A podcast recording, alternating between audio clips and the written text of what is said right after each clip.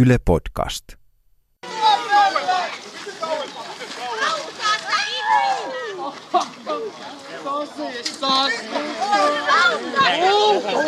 Taks.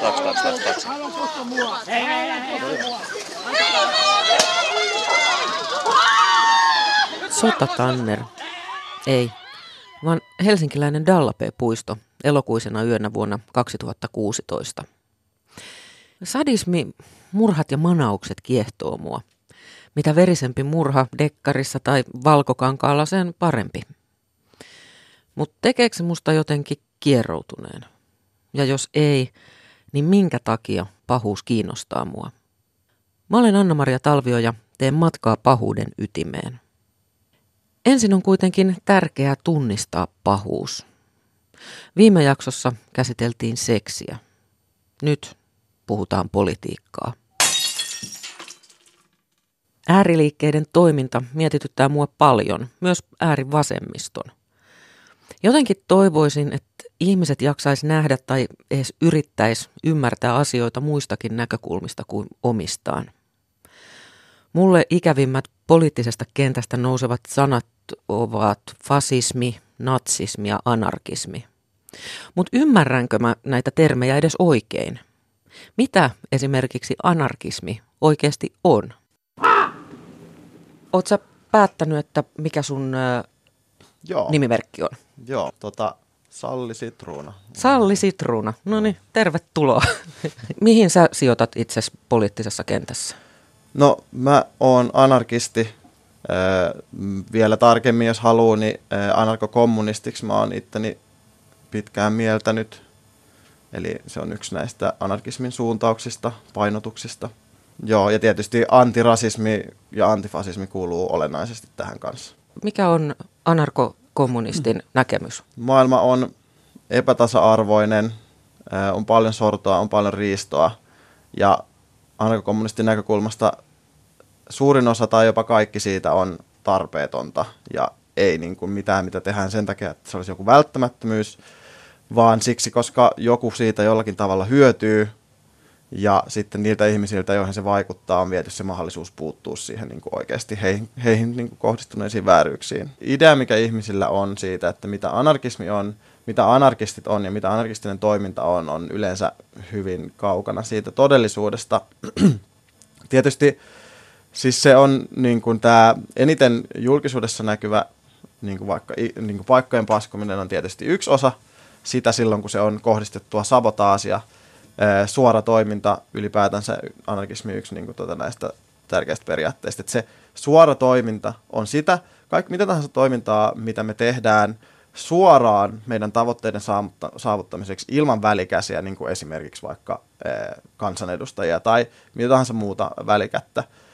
Ja suora toiminta pitää sisällään kyllä sen sabotaasin, mutta se pitää sisällään myös niin kuin huomattavasti enemmän kaikkea muuta, esimerkiksi niin kuin itsemme ja toistemme ruokkimista, omasta hyvinvoinnista ja muiden hyvinvoinnista huolehtimista. Ihan kaikkea, mitä voi keksiä sinne, niin kuin keikkojen järjestäminen, bileet, ihan kaikki. Niin, se ei todellakaan ole niin kuin pelkästään ikkunoiden rikkomista. Ei, se on Mm. niin kuin Mm. about 90 prosenttia kaikkea muuta. Näet sä esimerkiksi eläinten oikeuksien puolustaminen, se on sulle tärkeää. Joo. Ö, oot sä vegaani?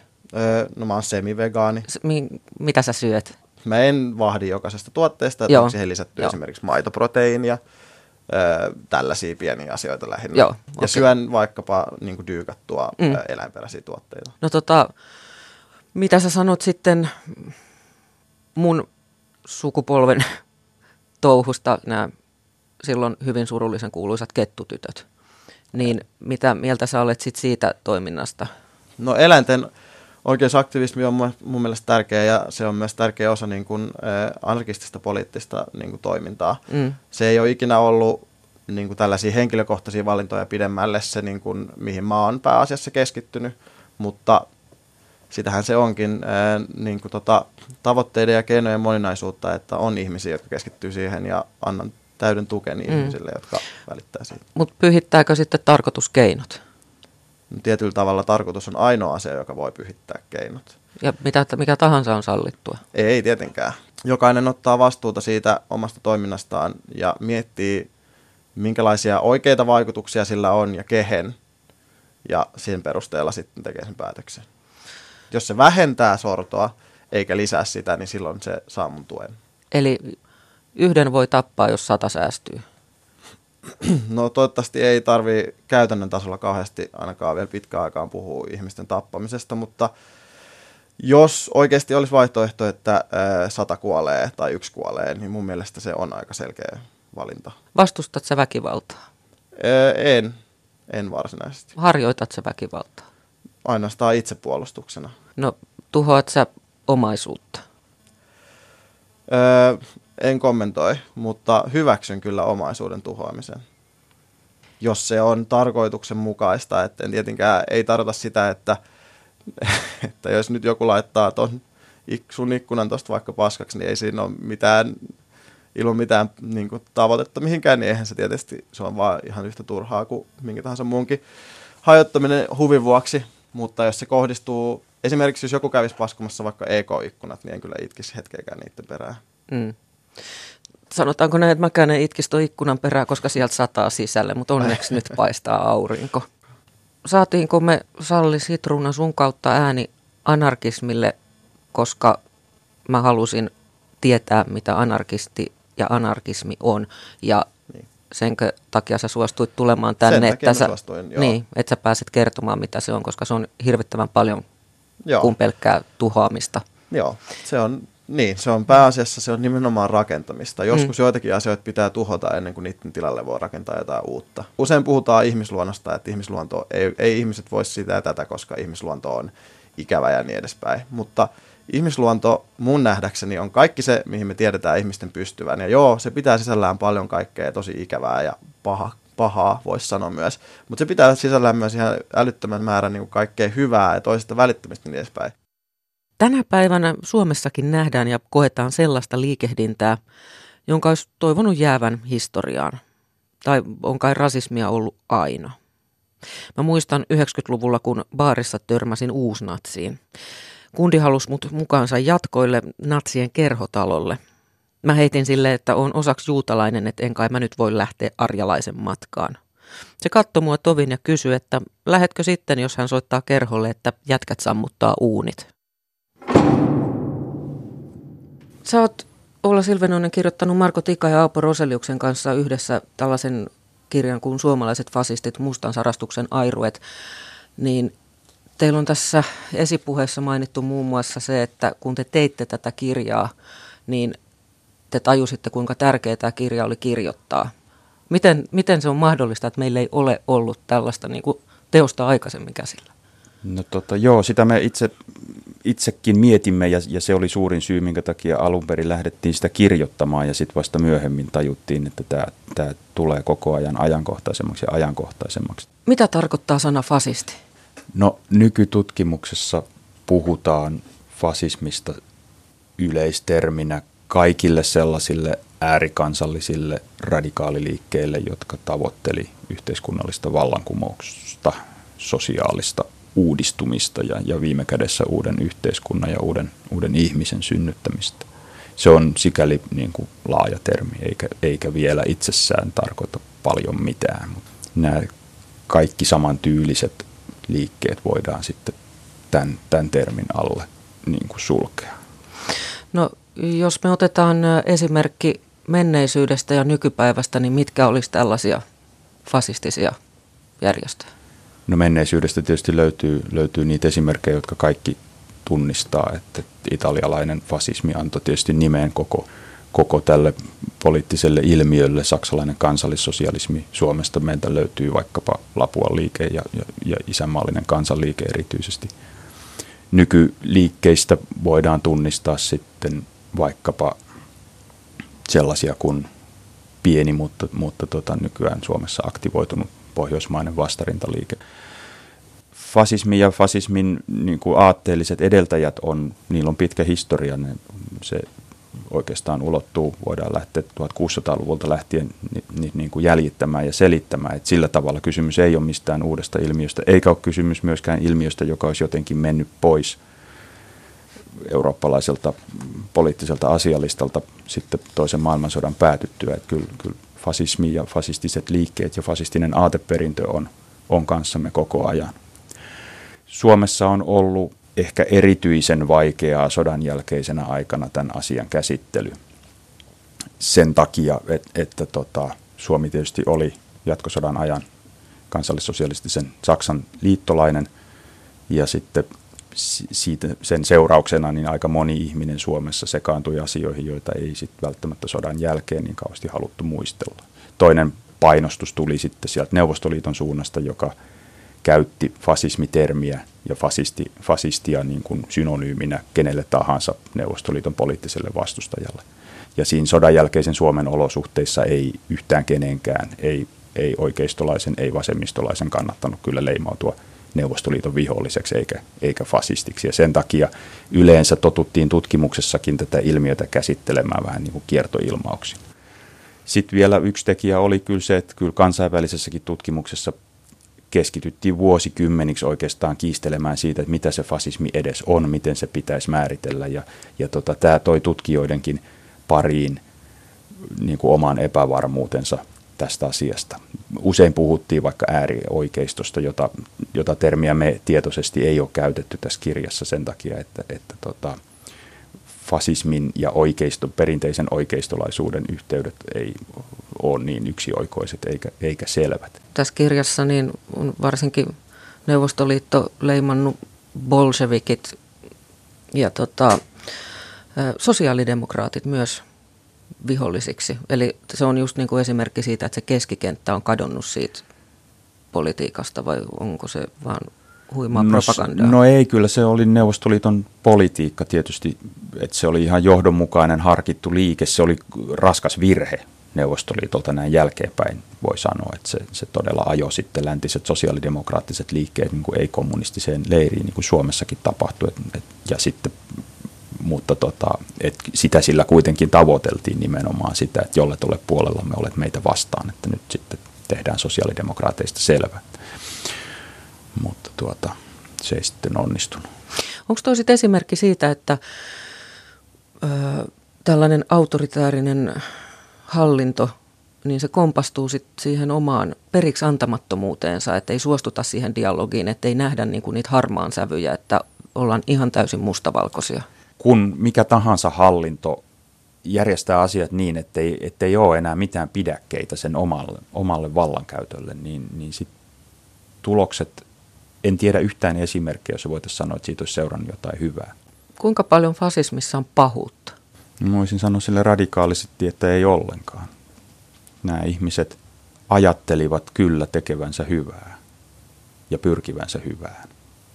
Ehkä se sellainen selkein niin kuin – syy, miksi fasistiset liikkeet valtaan päästyään poikkeuksetta lipsui sinne pahuuden suuntaan, on se, että he ei torjuneet väkivaltaa keinona, vaan päinvastoin näkivät sen jonain, jonain uutta luovana ja vapauttavana voimana, ja, ja se, se sitten aiheutti ihan katastrofaalisiakin seurauksia. Anna jotain esimerkkejä. No Saksan kansallissosialistit on tietysti kaikkein, kaikkein räikein esimerkki siitä, miten se hallinto päästyään valtaan ja, ja poistettuaan kaikki pidäkkeet omalle vallalleen, niin radikalisoituu jatkuvasti yhä raaempiin, yhä kovempiin toimiin ja, ja sitten tien päässä odottaa joukkohaudat ja, ja tuhoamisleirit. Mitä esimerkkejä se antaa sitten täältä Suomesta? Kirjassa mainitaan, että tännekin suunniteltiin omia keskitysleirejä. Joo, kyllä nämä niin poikkeuksetta tämän tyyliset liikkeet – katsoivat, että sitä omaa yhteisöä jäytää jokin sisäinen vihollinen, joka täytyy tavalla tai toisella kukistaa, jotta se yhteisö voisi jatkaa elinvoimaisena tulevaisuuteen ja saavuttaa sen, sen todelliset suuret tavoitteet. Ja kun sitä väkivaltaa ei keinona hylätty, niin sitten kyllä ne visiot oli hyvin samanlaisia niin Suomessa kuin sit Saksassa kuin, kuin Italiassakin suomalaista fasismia käsitellessä täytyy muistaa, että, että suomalaiset fasistiset liikkeet lukeutui siihen eurooppalaisen fasismin ehdottomaan valtavirtaan, eli ne ei koskaan päässeet valtaan. Italia ja Saksan tapaukset oli poikkeuksia ja ne, ja ne kyllä sitten osoitti myös niin kuin aika kourin tuntuvalla esimerkillä, että, että mitä siitä seuraa, kun valta saadaan jotenkin ehdottomasti ja tota, ollaan sitten valmiita myös käyttämään niin kuin valtiovallan lihaksilla väkivaltaa omia vähemmistöjä ja omia, omia tota, ei-toivottuja poliittisia vastustajia kohtaan. No jos me vedetään tuosta paralleeli tähän päivään, niin minkälaisia yhtäläisyyksiä näet menneessä politiikassa ja tämän päivän suomalaisessa politiikassa? Meillä on tällä hetkellä suomalaisessa yhteiskunnallisessa keskustelussa ihan samoja teemoja, joihin perinteisesti on jo eurooppalaisessa politiikassa vastattu niin tämmöisellä autoritaarisella ohjelmalla. Eli, eli mitä ongelmia meillä on, niin se johtuu siitä, että meillä on jotain, jotain vierasta ja pahaa ja väärää täällä meidän yhteisössä. Ja jotta meidän kulttuuri voisi pelastua, niin tota, tämä vieras aines täytyy tavalla tai toisella poistaa, rajat täytyy panna kiinni, turvapaikanhakijat täytyy kaikki käännyttää pois ja, ja Suomen oletettu islamisaatio on pysäytettävä ja, ja, ja torjuttava. Nämä on kaikki kyllä ihan sille klassisia teemoja.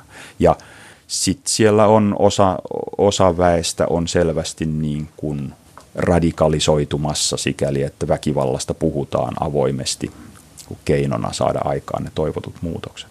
Ja se on se on tietysti huolestuttavaa, koska kyllä sitten tällaisesta ilmapiiristä ennemmin tai myöhemmin kasvaa myös niitä, jotka on valmiita ihan oikeastikin sitä väkivaltaa käyttämään.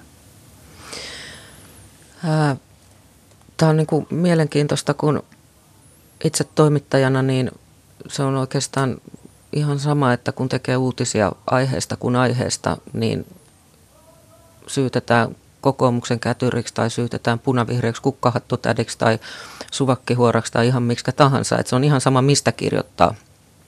Ja kun ei kirjoita kenenkään näkökulmasta, vaan kertoo vain asiasta, niin nythän syytetään yhtä sun toista mediaa aina, että kuka on kenenkin äänitorvena tai näin. Mitä sä tutkijana sanoisit tähän? Mun mielestä nämä on nimenomaan ne on merkkejä siitä niin kuin yhteiskunnan polarisoitumisesta, että, että meillä on – keskenään riiteleviä tahoja, jo, jotka ei näe toisessa osapuolessa niin mitään hyvää, vaan toiset on sitten jo pettureita ja, ja tota, tai jonkun kätyreitä ja jonkun asialla. Että se käy hyvin vaikeaksi käydä asiallista keskustelua semmoisessa ilmapiirissä, jossa välittömästi, välittömästi tota, ruvetaan sinkoamaan haukkumasanoja sitä kohtaan, joka, joka rohkenee olla eri mieltä tämä on, se on, se on ikävä huolestuttava piirre. Se, se polarisaatio on tietysti se on kehityskulku, joka tapahtui kaikissa niissäkin maissa, joissa sotien välisellä aikakaudella koettiin fasistinen kaappaus tai fasistinen valtaan nousu, että, tota, että se sieltä politiikasta häviää niin kuin se keskikenttä. Ja sitten siinä on se huolestuttava piirre tietysti, että kun, kun niin kuin poliittisessa prosessissa vastustaja on tällä tavalla tullut leimatuksi petturiksi ja, ja tota, mädättäjäksi ja ties miksi, niin sitten sit sen jälkeen, kun, kun jompikumpi osapuoli on, on saanut poliittisen vallan käsinsä, niin on helppo, helppo käyttää näitä oletettuja pettureita vastaan sitten vähän järeämpiä keinoja. No mitä meidän pitää nyt tehdä, jos lähdetään ihan tästä omasta kotipesästä, että ei katsota nyt edes koko Eurooppaa, vaan ihan niin kuin suomalaisina. Mitä, mitä meidän pitää tehdä, ettei se pahuus nosta päätään?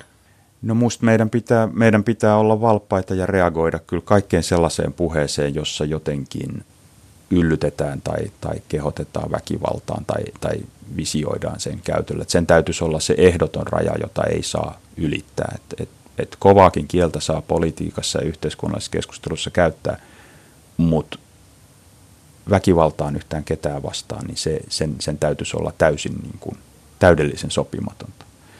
Sitten meidän täytyy, meillä on uudenlaisia uhkia myös tässä tämänhetkisessä tilanteessa. Meillä on aktiivinen valemedia, joka pyrkii täysin, täysin häikäilemättä sekoittamaan pakkaa ja, ja tota, on valmis sanomaan ihan mitä tahansa, mikä, mitä tota, katsoo palvelevan omaa tai rahoittajansa etua. Että, että se on sellainen ilmiö, johon – nyt vasta näköjään ollaan pikkuhiljaa heräämässä, että, näille täytyy tehdä jotain. Että siitä huolimatta, että ne toimii verkossa ja, ja, ja tota, näitä on vaikea saada vastuuseen näitä taustavoimia, niin, niin kyllä, kyllä meillä siihen keinot on ja kyllä niitä täytyy käyttää. Minusta meidän niin kuin kansalaisten olisi hyvä olla, olla enemmän tietoisia siitä tilanteesta, missä nyt ollaan, siitä millaisia, millaisia voimia tässä on, on, on liikkeellä.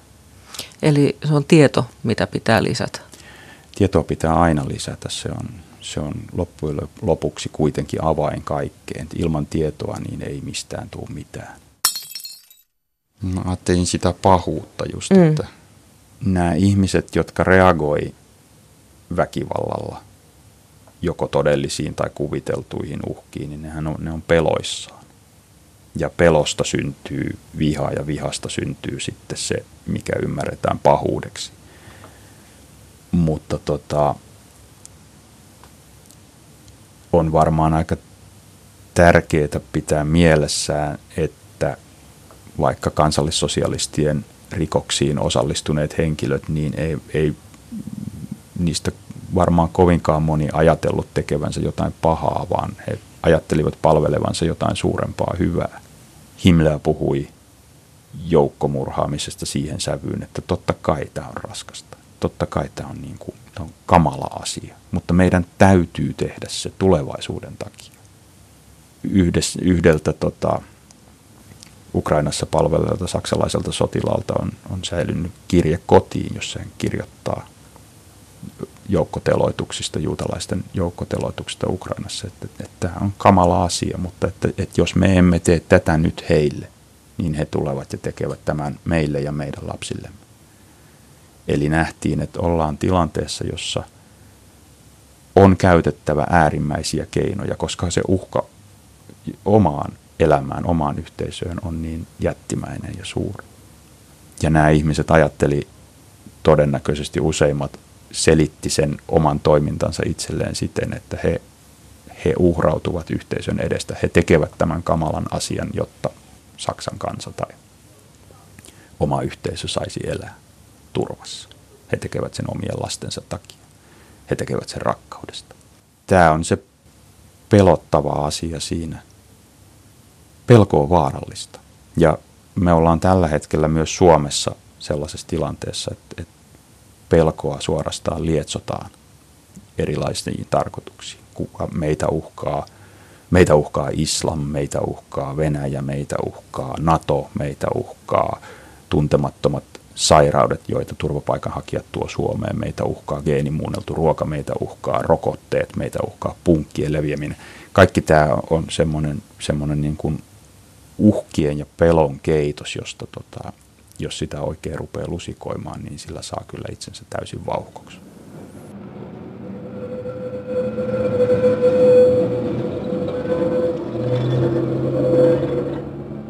Politiikka on aina kiinnostanut mua. Lähinnä siksi, että musta on mielenkiintoista nähdä, miten valta muuttaa ihmistä ja yleensä pahempaan suuntaan. Kaikille valta ei vaan sovi. Ei ainakaan silloin, jos valtaa käytetään väkivallan muodossa. Musta on tosi hurjaa, jos järjestystä valvovat instanssit, niin kuin poliisi tai vartijat, käyttää valtaansa väärin. Mutta mitä näistä asioista ajattelee alue- ja kulttuuritutkimuksen professori Jussi Pakkasvirta Helsingin yliopistosta? Politiikkahan on ollut olemassa jo aika pitkän aikaa ei tarvitse mennä niin kuin ajatella ideo, ideoita luolamiehistä tai ajatella Rooman valtakunnan asioita tai Egyptiä tai mitä tahansa menneisyyden tapahtumaa, niin kyllähän, kyllähän se siellä tietysti semmoinen niin kuin pahuuden idea on. Ja sitten tietysti niin kuin modernin politiikan yksi, yksi idea on niin kuin Machiavellin idea siitä, että miten niin kuin tarkoitus pyhittää keinot ja politiikassa kaikki on mahdollista, vaikka itse asiassa Machiavellihan vaan etsi hyvän hallinnon ideaa. Että hänen ideansa ei ollut se, että, että ikään kuin väkivalta olisi oikeutettua tai pahuus olisi oikeutettua, vaan yritetään niin kuin löytää paras tapa hallita. Ja monta kertaa nämä asiat vähän saattaa sekoittua, mikä on se ideaali ja mitkä on ne käytännöt. Ja tässähän se pahuus monta kertaa näkyy, jos mä ajatellaan, mikä on ideaali ja käytäntö. Otit esimerkiksi natsismin ja toisaalta jos mä ajatellaan, mikä tällä hetkellä varmaan niin kuin näkyy pahuutena meille länsimaissa varsinkin, niin se on esimerkiksi islamilainen terrorismi tai ISIS. Nämä on semmoisia, mitkä meille ehkä ensimmäiseksi tulee mieleen. Ja aika historiallisesti jo niin kuin mielenkiintoista, jos ajatellaan Euroopan ja vaikka arabimaailman suhteita. Jos ajatellaan niin kuin vaikka juutalaisten joukkotuhoa, tuhoa, niin monta kertaa tällaisessa tilanteessa, missä joku natsismi tai fasismi saattaa syntyä, niin niin löydetään helposti semmoinen toinen erilainen, johon on helppo stereotyyppisesti latoa se kaikki paha. Eli sä otat semmoisia, me, ajatellaan tästä vastaparia ja kategorioiden mukaan, että on niin vasen, oikea, musta, valkoinen, nainen, mies, homo, hetero ja niin poispäin. Ja sitten näitä asetetaan niin kuin sillä tavalla, että tämä juutalainen oli vaikka nyt semmoinen, se oli kitsas ja, ja erilainen ja likainenkin usein ja kaikki näköisiä tämmöisiä. Natsi-Saksasta tuotiin näistä ihmisistä ja sitten tehtiin stereotyyppi siitä pahasta, joka on semmoinen vastapari meidän ajattelussa, jonka jälkeen on äärimmäisen helppo sanoa, että nuo ovat niitä pelottavia, pahoja, ikäviä, kaikkien ongelmien syy, ja me kohdistamme siihen sen pahan tunteemme. Kun sä puhuit näistä vastapareista, niin tämä meidän poliittinen asettelu, että meillä on vasen ja oikea, näetkö sä tänne taas tämmöinen nouseva ristiriita meillä? Joo, kyllä, kyllä siis Suomessa on tavallaan niin tämmöinen trendi, että on ikään kuin suvaitsevaisuus, liberaali, toisin ymmärtäminen. Se saattaa mennä niin kuin vasemmistosta ihan niin kuin kokoomukseen asti nyt hyvinkin, hyvinkin osaisi linjoissa niin kuin näkee hyvin samankaltaista ajattelua. Et ehkä se on se niin kuin talouspolitiikka ja, ja sitten, sitten tämä ikään kuin siirtolaisuus tai pakolaispolitiikka, ne on ne, mitkä, mitkä ehkä jakaa meillä – meillä aika kummallisella tavalla siten, että poliittinen kenttä ei itse enää ole sillä tavalla helposti ymmärrettävä. Sen takia varmaan niin kuin äänestämiskäyttäytyminen saattaa muuttua, että ne syyt, millä tavalla, minkä vuoksi mä äänestän jotain puoluetta, niin ne on varmaan muuttunut siitä entisestä. Minkälainen Suomi meillä on viiden vuoden kuluttua? Mä toivon, että meillä on semmoinen, semmoinen Suomi, jossa on, jossa on esimerkiksi kotoutettu erittäin paljon – sellaista porukkaa, joka on tänne tullut syystä A tai B Suomeen. Ja, ja meillä niin kuin ollaan jotenkin ymmärretty semmoinen, se pieni, kuitenkin suhteellisesti pieni osuus ulkomaisia siirtolaisia tai pakolaisia, jotka on tänne tullut, että heillä on, heillä on niin kuin mahdollisuus vaikuttaa positiivisesti tämän maan historiaan, niin kuin he on aina vaikuttaneet eri, eri vaiheissa. Mä oon itse käyttänyt esimerkkinä vaikka siirtokarjalaisten asuttamista ja, ja tämän kaltaisia asioita. Meillä on niin kuin, me tässä maassa on kapasiteettia integroida, kotouttaa, järjestää hyvä yhteiskunta. Me ollaan tekemässä sellaisia asioita, jotka saattaa tehdä sitten vaikeampaa, mutta mä luulen, että meillä löytyy potentiaalia kyllä myöskin siihen, että me voidaan asiat niin kuin järkevästi hoitaa solidaarisesti ja, ja, ja osana Eurooppaa ja maailmaa. Sellaiset yhteiskunnat kuin Suomi, jossa vielä meillä ei ole kaltereita ikkunoissa eikä meillä ole muureja talojen ympärillä, niin on aika harvinaisia – koska tavallaan se, että jos, jos niin kuin rikkaus ja köyhyys on niin kuin ääripäissä, niin me ollaan, eletään semmoisessa yhteiskunnassa kuin vaikka siellä Latinalaisessa Amerikassa useassa maassa, missä mä oon ollut, että se ei ollut pelkäämään. Ja musta semmoinen yhteiskunta, missä ei pelätä, on parempi. Ja se, kun ei ole pelkoa, niin ei ole myöskään fasismia.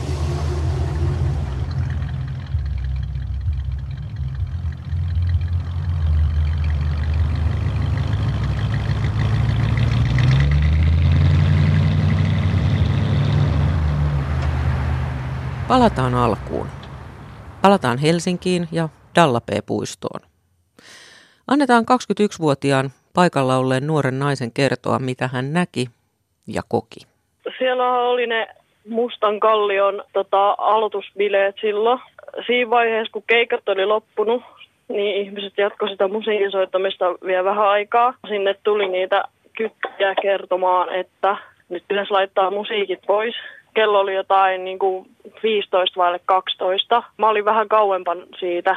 Mä olin niin kuin 10 metrin päässä varmaan, ehkä kauempanakin. Siinä oli kai viisi poliisia kovistelemassa. Ihmiset siinä sanoi, että joo, että kohta laitetaan musiikit pois, kun saadaan kavat kerättyä, niin se y- ihan yhtäkkiä ottaa paprikasumutteen ja sumuttaa sillä tosi paljon. Tietenkin niin kuin kaikki siellä puistossa ei sitä kaasua. Esim. mäkin sain kyllä mä jälkeenpäin kuulen, että poistumiskäsky olisi tullut, mutta tota, mä en itse ollut esim. tietoinen siitä, ja varsinkaan ihmiset, jotka ei puhu suomea, niin miten ne olisi voinut tietää, että vaikka poistumiskäsky on annettu. Yksihän meksikolaisnainen oli saanut aika paljon sitä kaasua päällensä, niin se oli ihon paniikissa, siis ihon paniikissa siinä. Naisen poikaystävä oli todella vihainen ja turhautunut siinä vaiheessa. Sitten kun se meni auttamaan sitä se tyttöystävää sen jälkeen, kun se oli puhunut niille kytille, sitten ne käytti siihen sitä, mikä se on se etälomautinta, suoraan sen selkää. Sitten sen jälkeen kanssa uudestaan laittoi sitä paprikasumutetta.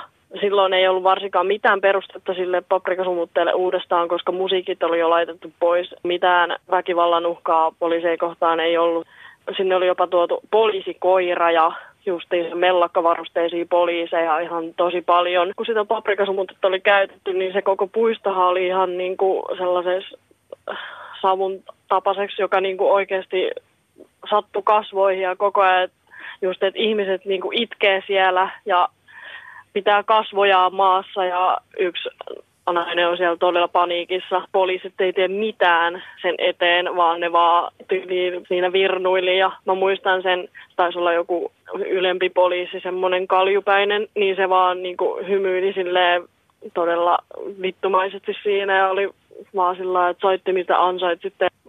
Näin kun muistelee, niin tulee vaan vähän rupea ahdistaa, mutta mä en ollut koskaan ennen kokenut sellaista, niin siinä meni kyllä täys luotto sitä instituutiota kohtaan. Itse kutsuisin tota, kun poliisiväkivallaksi ihan tälleen sivullisanakin joutuu saamaan paprikasumutetta naamalle, vaikka ei niin kuin ole osallistunut räppikeikalle. Mä oon vasta 21-vuotias ja mä oon kumminkin suurimman osan elämästäni luottanut poliisiin, niin tuossa vaiheessa kyllä se niin kuin semmoinen tietty luotto poliisiin kohtaan, että ne oikeasti handlaa tilanteet, niin on niin kuin ihan täysin mennyt. Nämä haastattelut on tehty kesällä 2016, mutta mitä sen jälkeen on tapahtunut? 10. syyskuuta Helsingin asema-aukiolla pahoinpidellään 28-vuotias mies. Kuusi päivää myöhemmin uhri kuoli. 24. syyskuuta Helsingissä järjestettiin rasismin ja väkivallan vastainen pelipoikki-mielenosoitus. Siihen osallistui 15 000 ihmistä. Kaksi päivää myöhemmin hallitus käsitteli strategiapalaverissa väkivaltaisten ääriliikkeiden toimintaa. Seuraavana päivänä poliisi ja syyttäjä vaativat maahanmuuttovastaisen MV-lehden perustajaa vangittavaksi poissa olevana.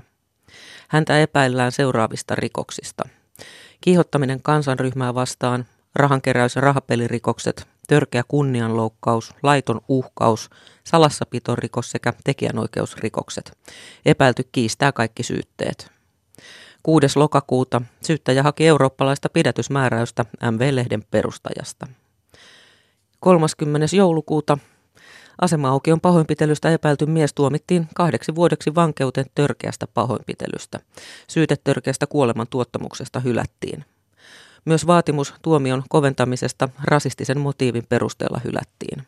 Syyttäjä on valittanut tuomiosta hovioikeuteen. Alkuvuodesta 2017 poliisihallitus vaati pohjoismaisen vastarintaliikkeen lakkauttamista sillä se katsoo liikkeen toiminnan olevan olennaisesti vastoin lakia ja hyviä tapoja. Vastarintaliike kiistää, että väkivalta kuuluisi sen toimintaan. PVLn lakkauttamiskanteen pääkäsittely alkoi Pirkanmaan käräjäoikeudessa viikko ennen pahan ytimessä sarjan julkaisua. MV-lehden perustajan vangitsemisesta kerrottiin elokuussa. Poliisin tietojen mukaan hän on yhä vangittuna Andorrassa.